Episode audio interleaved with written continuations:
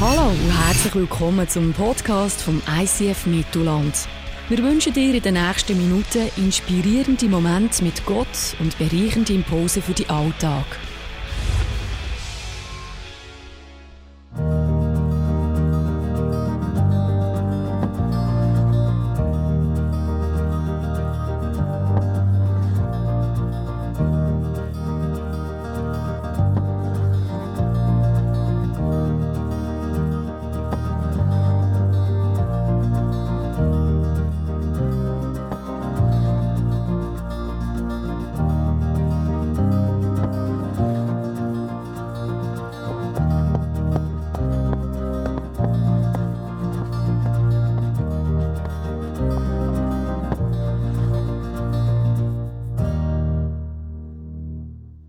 Weiß nicht, ob es dir auch schon mal so gegangen ist, und jetzt meine ich das wirklich ernst, dass du ein Loblied gesungen hast, zum Beispiel in einem Gottesdienst, und du hast plötzlich das Gefühl gehabt, irgendwie passt das nicht.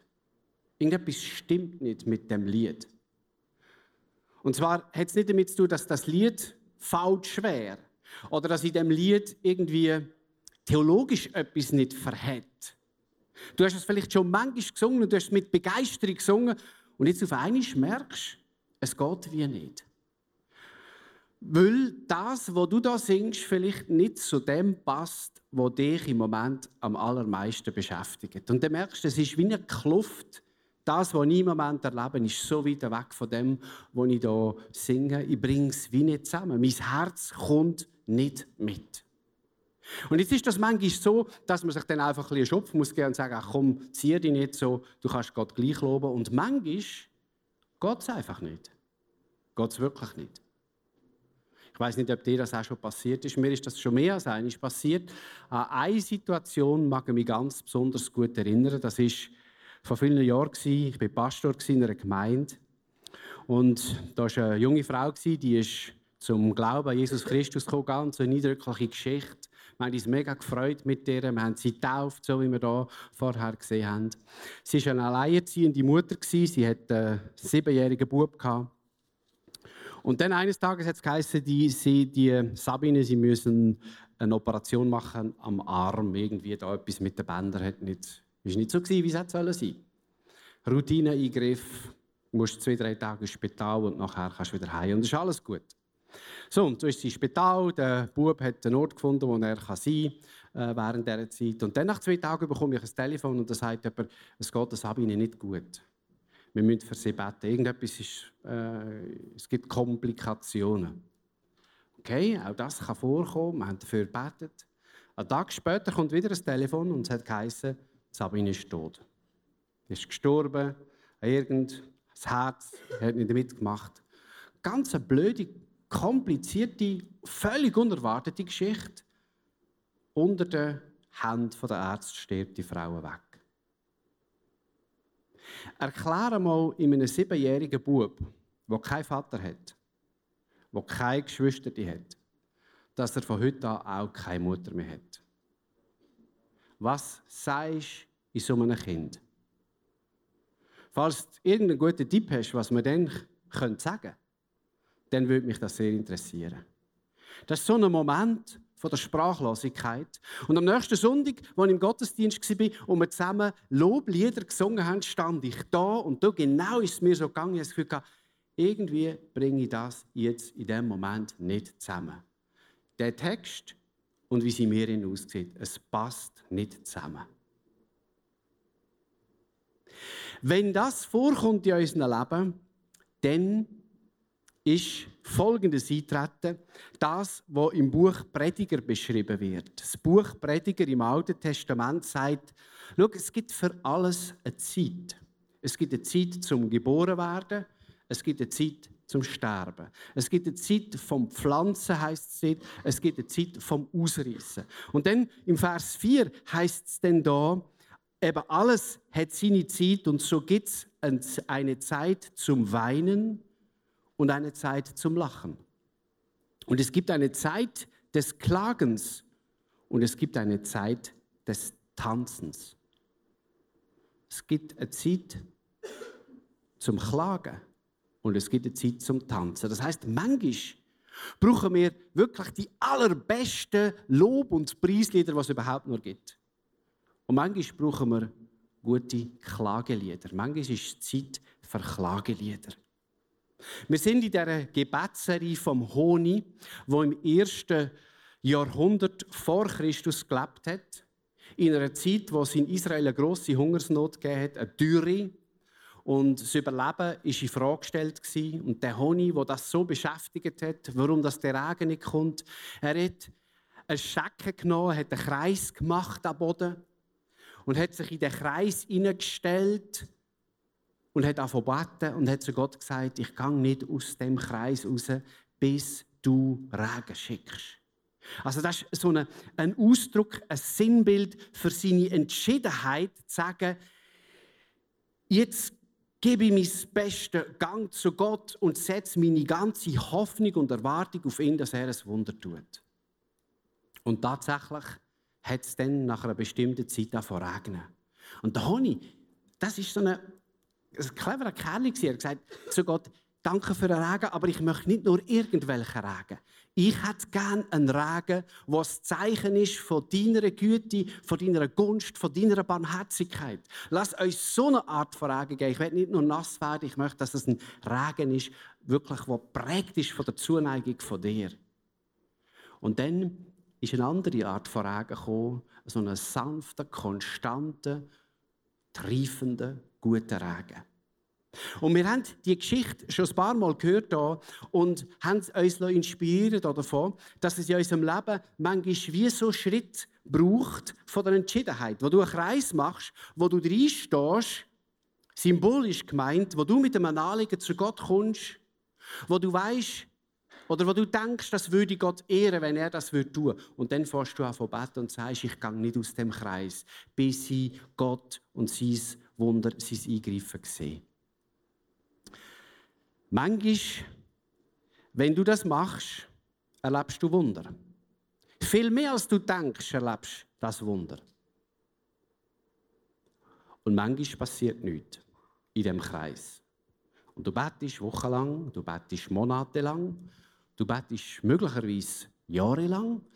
Es kann sein, dass du für gewisse Sachen dein Leben lang betest und es passiert nichts. Beziehungsweise es passiert nicht das, wo du eigentlich dir wünschst, dass es passiert. Der Grund, wer weiß nicht, vielleicht ist die Zeit noch nicht da, vielleicht hat Gott einen anderen Plan, aber das ist ja immer eine Frage vom Spekulieren. Und wenn das passiert, dass im Kreis nichts passiert, obwohl du deine ganze Hoffnung auf Gott setzt, dann gibt es den Moment, wo es dir ums Klagen ist. Wo du Zweifel hast, wo du denkst, ja, was bringt es denn? Gehört es Gott wirklich? Dort, wo etwas Irritierendes passiert, das sind Zeiten, wo die Bibel sagt, dann darfst du zu Gott kommen und du darfst in dem Kreis klagen. Der Hiob ist ja so eine Geschichte. Es gibt ein ganzes Buch im Alten Testament mit seiner Geschichte. Da gibt es so einen Deal, wo der Teufel behauptet, wenn du Gott dann nicht mehr segnest, wenn der nicht mehr Erfolg hat, wenn du dem seine Gebete nicht mehr so einfach schnell erhörst, dann kündet der sein Glaubensabonnement. Und er macht ein Wett mit Gott. Und dann lesen wir die Geschichte, wo der Hiob alles verliert. All die Zeichen vom Sagen von Gott verliert er. Seine Herden sterben weg, seine Häuser gehen kaputt aufgrund von Erdbeben, seine Kinder sterben alle, kommen bei einem Unfall, bei einem Unglück ums Leben. Und da steht der Hiob am Schluss und hat eigentlich nichts mehr. Sein Leben ist ruiniert. Und in dem Moment macht der Hiob Folgendes. Wir lesen das im siebten Kapitel vom Buch Hiob. Da heißt es, dass die Hiob zu Gott geht und sagt, und darum will ich meinen Mund nicht zügeln. Ich will reden in der Not meines Herzens. Ich will klagen im bitteren Leid meiner Seele. Der Hiob sagt, jetzt ist Zeit zum Klagen. Ich will klagen. Ja, und so Momente gibt es, und das sind dann die Klagemurmomente. Ich weiß nicht, wer von euch schon in Israel war, wer von euch schon in Jerusalem war. ich nicht. Aber ich habe gehört und ich habe gesehen, dort gibt es einen Klagemauer. Und ich denke, wer in Israel ist, der hat die Klagemauer auch schon mal gesehen. Und die Klagemauer, die sehen ihr jetzt gerade eingeblendet auf einem Bild. Und Jenna zeichnet da vorne während meiner Message ebenfalls eine Klagemauer. Und sie wird auf dieser Klagemauer ein paar Symbole einzeichnen. Und auf die komme ich nachher noch mal zurück. Die brauchen wir dann noch einmal für unser kleines Experiment.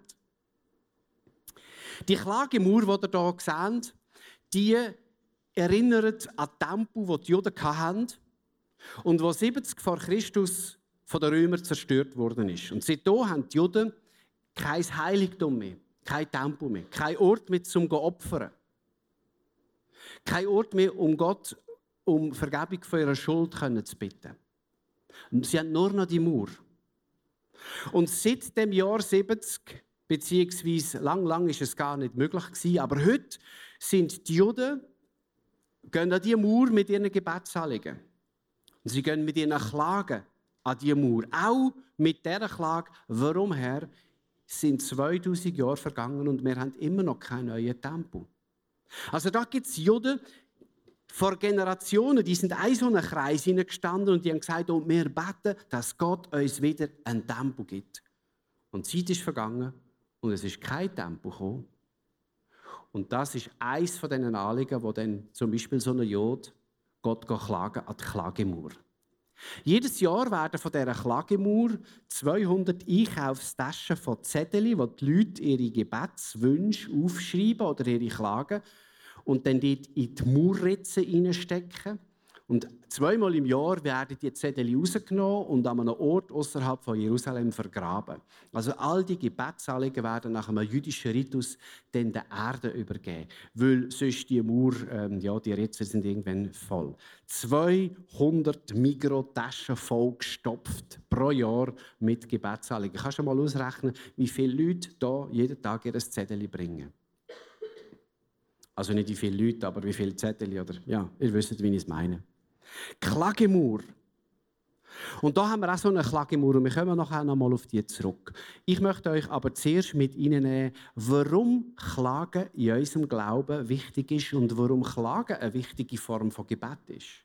Ich habe früher immer gemeint, in dem Buch der Psalmen, dort wo all die Loblieder drin sind, oder ich will dich preisen, ich will dich loben mein Leben lang. Nie soll dein Lob in meinem Mund verstummen. Ich habe immer das Gefühl, das ganze Buch von Psalmen ist voll von diesen schönen, dankbaren, freudigen Liedern über die Größe und Güte von Gott. Und ich habe relativ lang gebraucht, um zu merken, dass das gar nicht stimmt. Mehr als ein Drittel von diesen Psalmen in dem Buch der Psalmen sind Klagepsalmen. Das heißt, dort wird nicht gesungen, dort wird nicht tanzen, ja gesungen vielleicht schon, aber nicht tanzen, dort wird nicht gejuchzt, dort wird brüllen. Das sind Klagepsalmen.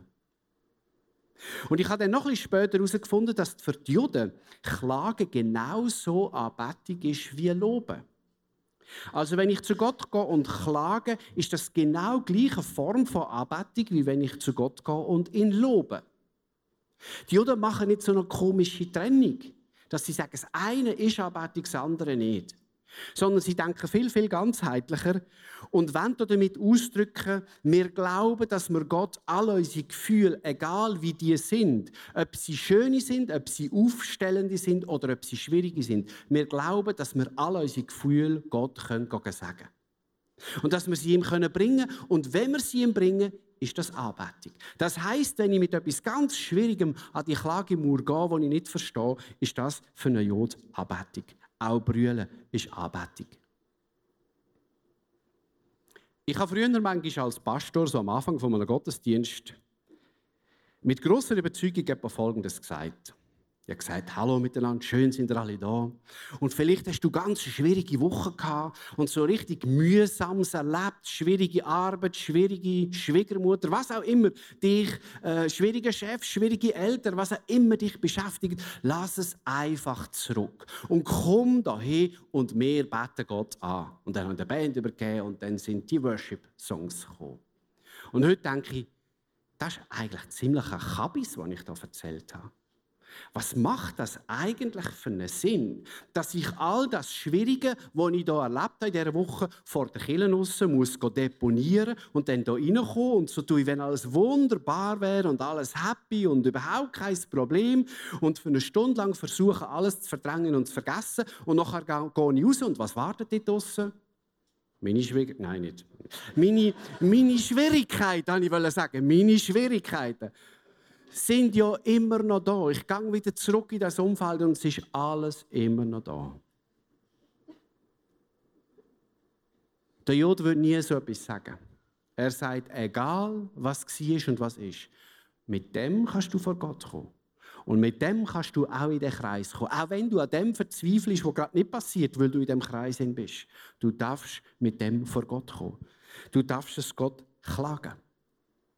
Und jetzt gibt es besonders glaubende Leute, Christen, die manchmal ein Problem haben an dem Punkt. Weil sie sagen, ja, aber wenn ich Zweifel habe, wenn es mir gerade zum Heulen ist, dann ist ja das eigentlich ein Ausdruck dafür, dass ich nicht richtig glaube.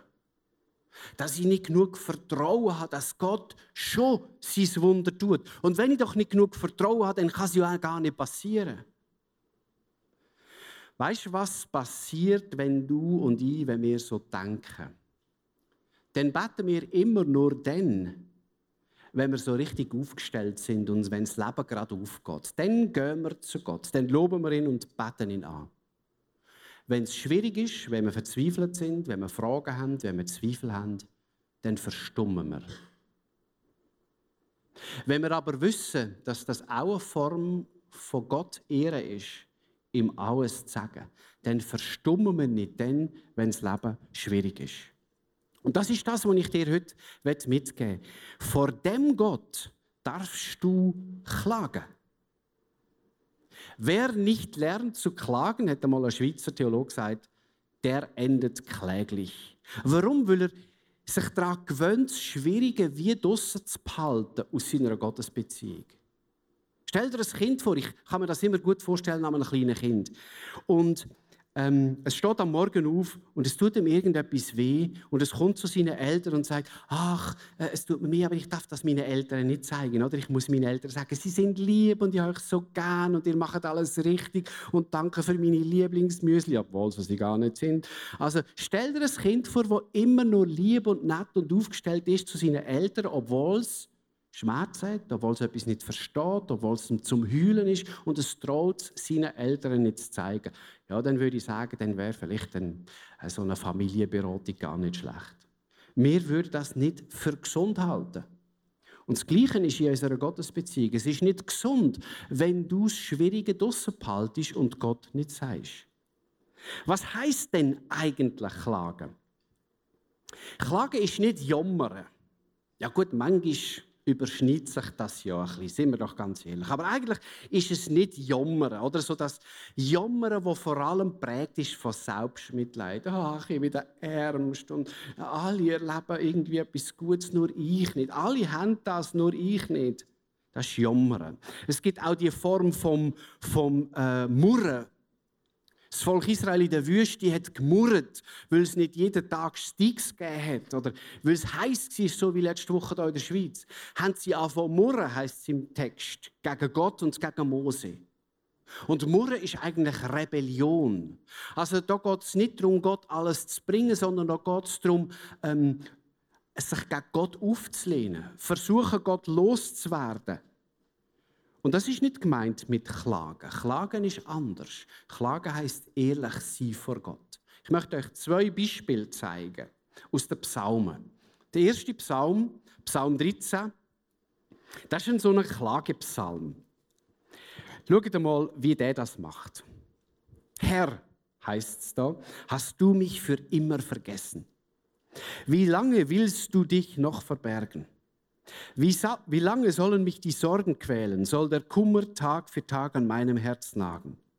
Wie lange dürfen meine Feinde mich noch bedrängen? Also er stellt Gott einfach ein paar Fragen. Sieh doch wieder, sieh mich doch wieder an, Herr. Gib mir Antwort, du mein Gott. Mach es wieder hell vor meinen Augen, damit ich nicht in Todesnacht versinke. Sonst sagen meine Feinde, den haben wir erledigt und jubeln über meinen Sturz. Doch ich verlasse mich auf deine Liebe, ich jubel über deine Hilfe und mit meinem Lied will ich dir danken, Herr, weil du so gut zu mir gewesen bist. Was ist da passiert? Wir können uns das so vorstellen, da hat einer so wie der Honig einen Kreis gemacht mit irgendeinem Anliegen und er hat gesagt, ich gehe nicht rein und ich höre nicht auf, bis Gott antwortet. Und er betet und er betet und er ist alt geworden und er ist grau geworden und es ist nichts passiert. Und dann fährt er an zu Gott zu sagen, Herr, wie lange? Dann fährt er Gott an Fragen stellen, dann fährt er an klagen. Und am Schluss vom Psalm, und das ist interessant, sagt er dann plötzlich, doch ich verlasse mich auf deine Liebe. Ich danke dir, Herr, dass du mir wirst helfen. Und ich will dir danken mit meinem Lied.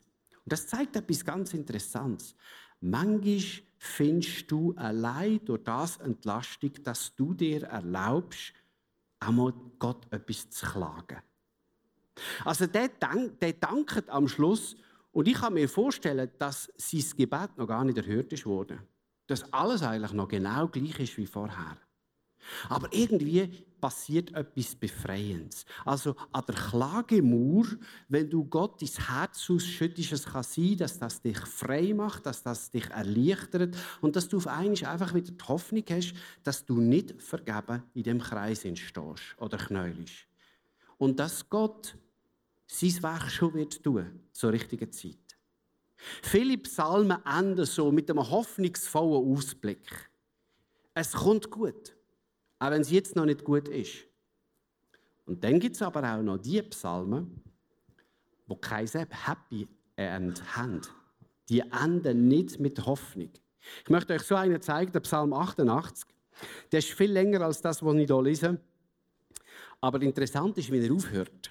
Wir lesen den mal miteinander. Herr, mein Gott und Retter. Merkt ihr, das ist nicht Rebellion, das ist nicht Selbstmitleid. Herr Gott zu Gott, du bist Gott, du bist der Retter. Das stelle ich nicht in Frage. Und jetzt muss ich, so wie der Hiob, dir doch mein Herz ausschütten und das, was mir zu schaffen macht.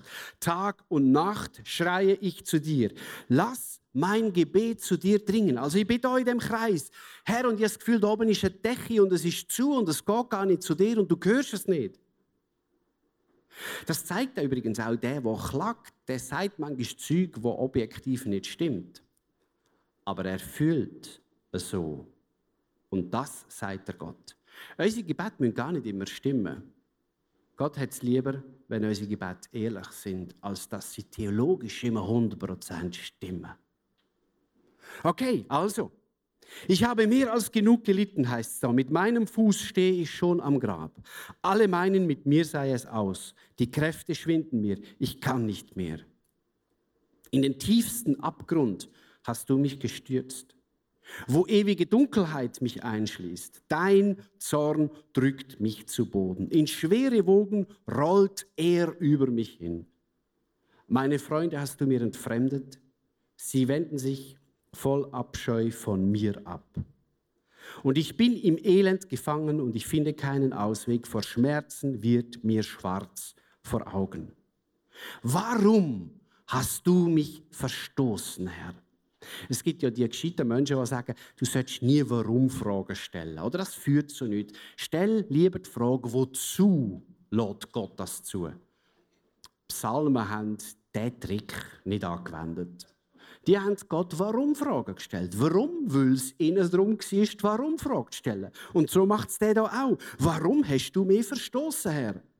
Stimmt das theologisch? Hm, wahrscheinlich nicht, aber er fühlt so. Warum? Warum verbirgst du dich vor mir? Sie bedrohen mich von allen Seiten. Täglich dringen sie auf mich ein wie tödliche Fluten. Freunde und Nachbarn hast du mir entfremdet. Und jetzt kommt der Schlusssatz. Schaut mal den an. Mein einziger Begleiter ist die Finsternis. Ja, super, oder? Stell dir vor, du stehst am Morgen auf und sagst, Herr, ich möchte ein ermutigendes Wort von dir. Jetzt kommt gerade der Psalm 88. Okay, komm. Und jetzt bete ich das von dir. Und dann hört er auf mit dem Satz. Mein einziger Begleiter ist die Finsternis. Punkt. Kein Halleluja, kein, ja, es wird dann schon einmal wieder gut. Einfach nur dunkel. Das ist Klagen. Und der Psalm steht ja in unserer Bibel, um dir zu sagen, manchmal ist es so, und dann bist du ehrlich vor Gott. Und tu nicht, wie wenn es anders wäre. Du kannst ehrlich sein vor ihm. Und schaut, darum liebe ich den Gott von dieser Bibel so sehr. Weil der mir erlaubt, so zu ihm zu kommen, wie es mir ist.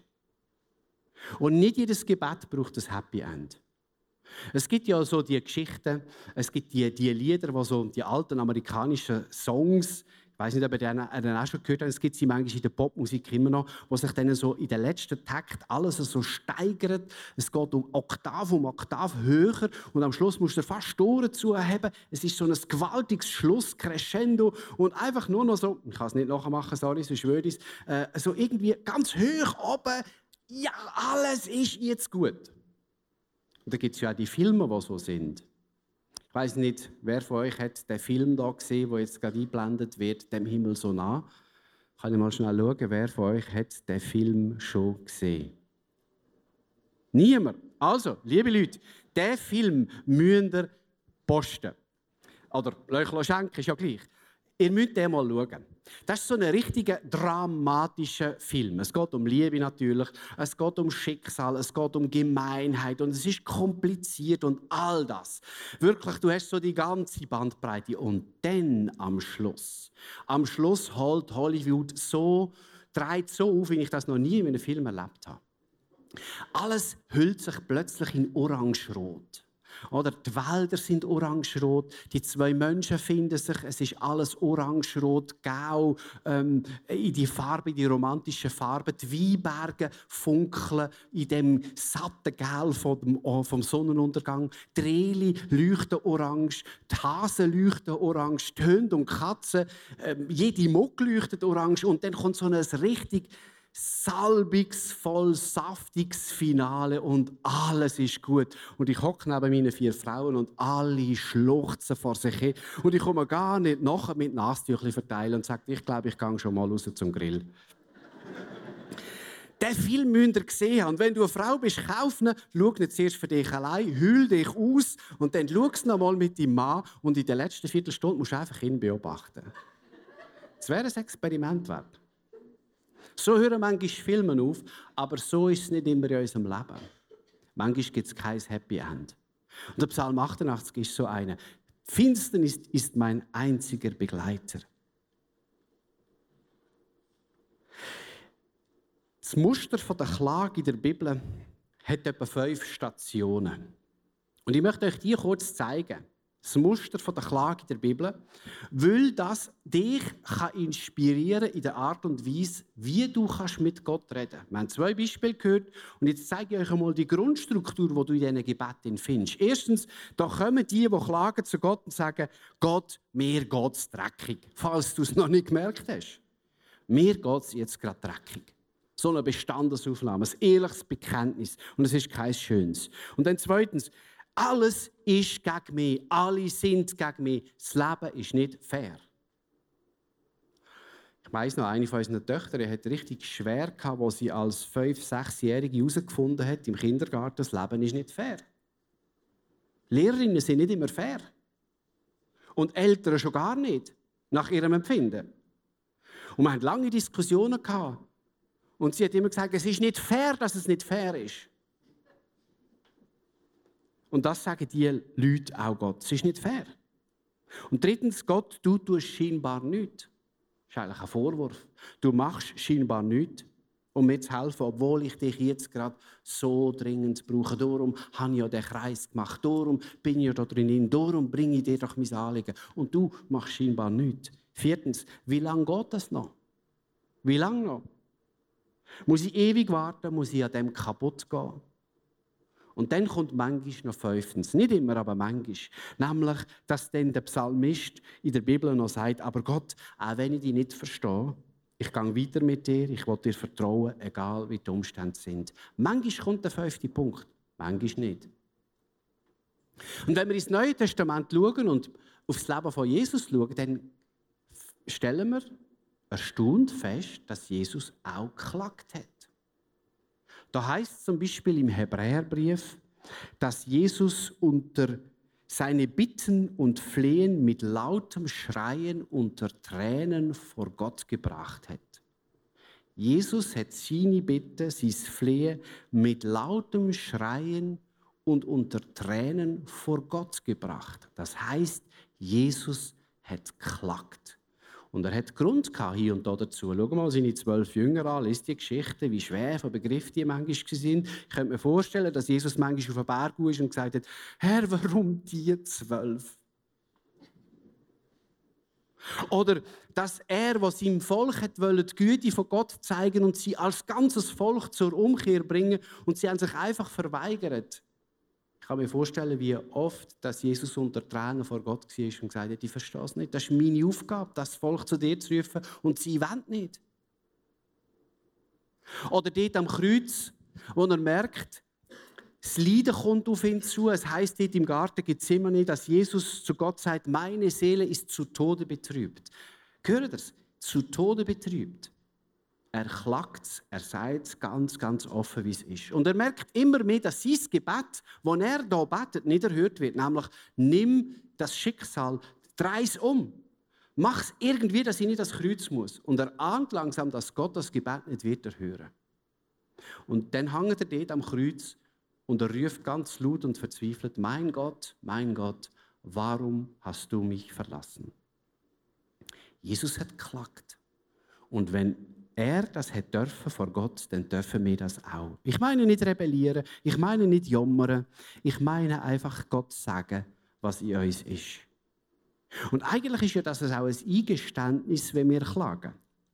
Wir gestehen uns nämlich ein, dass Gott größer ist als unser Verstand und wir ihn darum nicht immer verstehen können.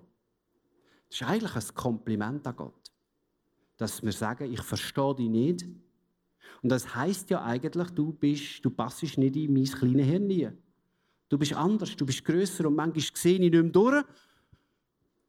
Und weil ich nicht mehr durchsehe, bist du mir manchmal auch fremd. Und ich sage dir das. Ich möchte mit euch ein kleines Experiment machen. Jenna hat da vorne gemalt, gezeichnet. Ja, malen klingt ein bisschen abschätzig. Zeichnen ist kunstvoller. Und sie hat da vorne lauter Situationen gezeichnet von Ereignissen, die in dieser Welt passieren. Und wenn du hinschaust, dann musst du sagen, das ist beklagenswert. Es gibt ja die Leute, die sagen, ich schaue nie, nicht mehr Tagesschau, ich mag es nicht mehr sehen. Die, die hinschauen, die haben manchmal Grund zum Klagen. Weil es Sachen gibt, die einfach schwierig sind. Und ich möchte mit euch ein Experiment machen. Ich möchte mit euch, euch einladen, zu dieser Klagemauer zu kommen, innerlich mit euch im Herz. Und wir gehen vor diese Mauer, wir schauen die Themen ganz, ganz kurz an und wir machen das, wie das manchmal das Volk Israel auch gemacht hat. Es hat in Israel die Volksklagen gegeben. Das heißt, da hat nicht nur ein Einzelner, da haben ganze Gruppen von Leuten sind ja für Jerusalem und haben Gott ihre Klage gebracht. Gemeinsam. Und ich lade euch ein, dass wir das machen. Und wir machen das so, dass, du, dass ich dich einfach einlade, innerlich mitzugehen, bettend mitzugehen. Und wir, gehen, wir schauen an die Klagemauer hin und bringen ihm das, was hier vorne symbolisiert ist. Ich sage immer ein paar Worte dazu. Und ich möchte so als eine Art Gebet sagen, als Klagegebet vor Gott. Und du darfst innerlich mitgehen und wir bringen ihm ein paar Themen von unserer Klagemauer. Zum Beispiel das Thema Krieg. Was haben wir in den letzten Wochen und Monaten und Jahren gehört und gelesen und gesehen von Syrien, von Aleppo? Oder jetzt in Mosul, wo ganze Stadtteile praktisch im Erdboden gleich gemacht werden. Wo Menschen noch drin wohnen, mit zwischen den Fronten, über Wochen und über Jahre. Und Herr, wenn ich so etwas sehe, dann frage ich mich, wo ist dein Reich? Wo ist dein Eingreifen an so einem Ort? Wo bist du? Und warum greifst du nicht ein? Und warum machst du dem nicht einfach ein Ende und richtest dein Friedensreich auf? Herr, ich verstehe es nicht. Und ich klage es dir. Und ich klage dir, dass Terrorismus so richtig Mode geworden ist. Oder dass man sich einen Sprengstoffgürtel um den Bauch bindet, mit in eine Einkaufsstraße oder in ein Konzert hineingeht und einfach die Bombe zündet. Und Dutzende von Leuten, die vorher noch fröhlich und aufgestellt sind, schwer verletzt oder tot sind. Familien, die Angehörige verlieren. Und ich schaue her und sage, Herr, ich sehe keinen Sinn hinter all dem. Und ich verstehe nicht, wo du bist. Und warum dass du dich nicht dazwischen stellst. Warum dass die Bombe losgeht und du nicht sagst, der Zünder soll nicht losgehen. Und ich klage es dir, dass so etwas passiert. Und ich klage es dir, dass in den letzten Jahren Tausende und Abertausende von Flüchtlingen über das Mittelmeer geflüchtet sind unter unwürdigsten Bedingungen, ausgenommen missbraucht von Schlepper und viele von ihnen schaffen es nicht über das Meer und vertrinken und verlieren ihr Leben. Wie verzweifelt muss ein Mensch sein, dass er so ein Risiko eingeht? Und Gott, warum hast du diesen Menschen nicht eine bessere Lebensgrundlage? Warum scheitern die Versuche, die Lebensbedingungen dieser Menschen in ihren Ländern zu verbessern? Ich verstehe es nicht. Und wir klagen es dir und bitten, dass du etwas tust, dass du eingreifst. Oder ich denke an Frauen und Kinder, die versklavt werden. Sklaverei ist ein Thema vom 21. Jahrhundert. Es ist traurig, aber wahr.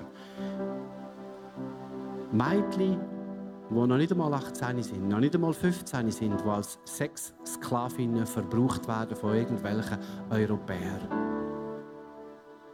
Und Gott scheint weit weg zu sein. Und Seelen gehen kaputt von jungen Menschen. Und sie bleiben lebenslang wahrscheinlich gezeichnet von dem Schicksal. Herr, ich verstehe es nicht.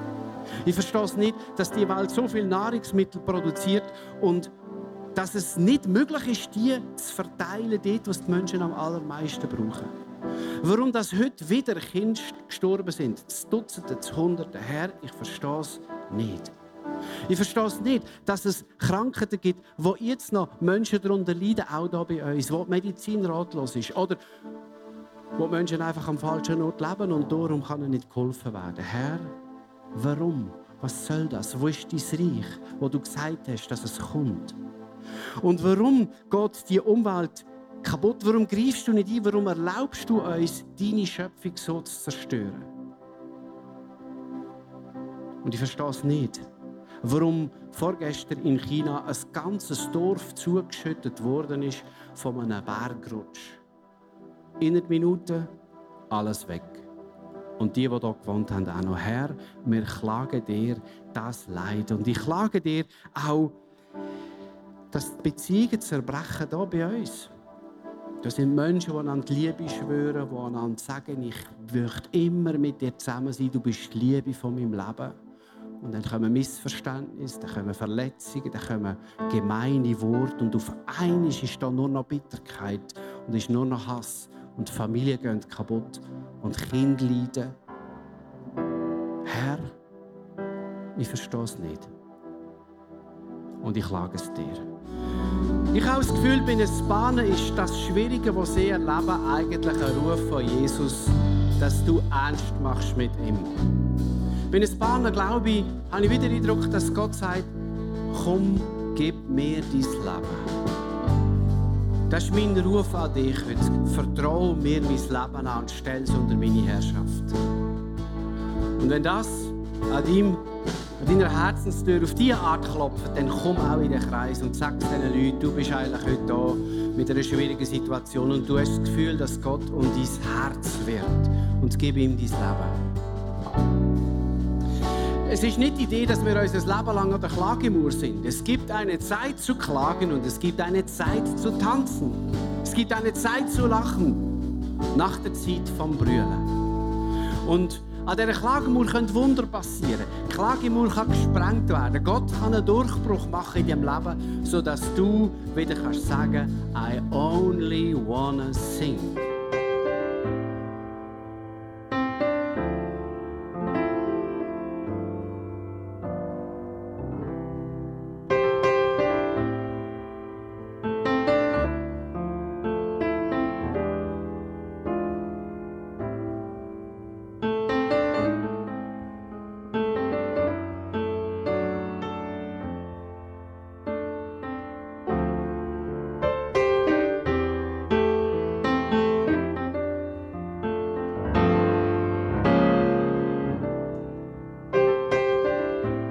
Hat dich das Podcast angesprochen, bewegt oder hast Fragen? Wir freuen uns auf deine Geschichte. Schreib uns auf info at icf-mittelland.ch. Weitere Informationen findest du auf icf-mittelland.ch. Dazu hast du die Möglichkeit, eine von unseren begeisternden Celebrations live zu erleben.